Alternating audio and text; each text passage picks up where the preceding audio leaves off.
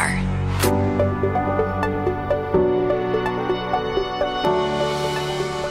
You know, I don't know if I've ever shared this with you, at least to this degree, but I'm going to share it right now. you ready?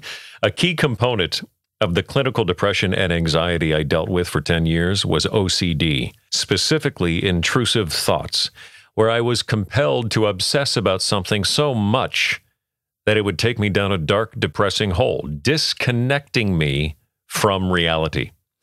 And if I'm honest, I still deal with that every now and then.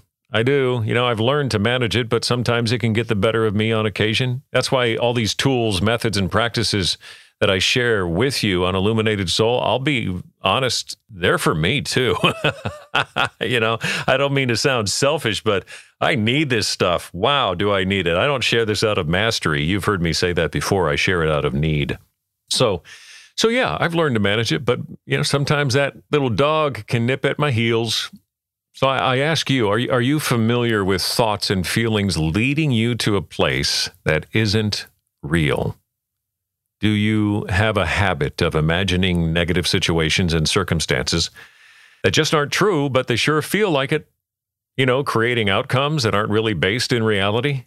I mean, good grief, I can loop over and over again on something small that took place in reality, but by the time I'm done with it in my mind and imagination, that reality has morphed into an otherworldly mutation that by and large is completely unrealistic. As the Roman Stoic philosopher Seneca said, we suffer more from imagination than from reality. So I just wanted to share a, a simple way to become grounded in reality. And you might like it, you might not. As I often say on this podcast, use it or refuse it. If, if you don't like this tool, there will be plenty more down the pipeline. Because you see, in these untethered moments, what I see happening is you and me becoming disconnected a bit from reality. And then we try to live real life from an unreal place. That's hard. That's challenging, right? We try to live from really a place of cognitive distortions, like jumping to conclusions or magnification, which is blowing things way out of proportion or the cognitive distortion known as fortune telling, which is when we arbitrarily predict that things will turn out badly. I just know this is how it's going to turn out. Oh. And in those moments, we want to get out of our heads, you know, by redirecting our attention, our focus. Remember, what has your focus has you. And personally, I believe it's kind of a vain attempt to first think our way out of cognitive distortions and intrusive thoughts being that in that moment our cognitive abilities are a little frayed, a little distorted, right?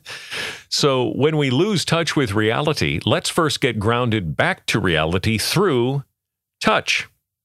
Yeah. When we lose touch with reality, get grounded back to reality through touch. It's simple. In the moment we realize we are losing touch with reality, find something real that you can touch I like to use a small, beautiful rock I keep with me. Sometimes it's just in my car. It can be anything in the moment. For example, with the rock, I take it in my hand, I'm touching it, and I say out loud, This is real. This rock is absolutely real. Right now, this is reality. This rock is real. And I'm focusing on the rock. And I repeat talking about it or that phrase as much as I like until I start to sense myself being grounded in reality. And in doing this, we're slowly redirecting our focus from the intrusive thought and the world of illusion it wants us to live in. And literally, we're getting in touch with reality through touch. Now, you can expand this touching of reality experience. You know, you can go beyond the rock, you can add to it. For instance, and this rock is in my hand. My hand feels the rock. The rock feels cool. You know, get into describing what you're feeling and sensing. It's smooth. The bottom is a little sharp and gritty. Oh, well, now I feel my hand. It, it feels warm. It's very real and it's a part of me. This is absolutely real right now, this rock and my hand. This is reality. And you can take it all the way through your whole body and you just might find yourself worshiping God at the end of it, as I have on occasion, thanking Him for the reality of myself in the very real moment I'm sharing with him with this simple thing in my hand called a rock. Again, it can be anything. The point is to touch something real and talk about how real it is out loud. Celebrate its reality. Water is another great one. But of course, a rock is easier to carry. and in knowing what's real, we can better identify, acknowledge, and dismantle what's not real about that intrusive thought. So we can end by saying, okay, I now know what's real. So now here's what is not real about this thought or feeling. And you start speaking that out or write it down. There it is. It's that simple. I hope this might serve as another useful tool for you. And remember, it's, it's real simple. When intrusive thoughts get the better of you and me, and we lose touch with reality, let's first get grounded back to reality through touch.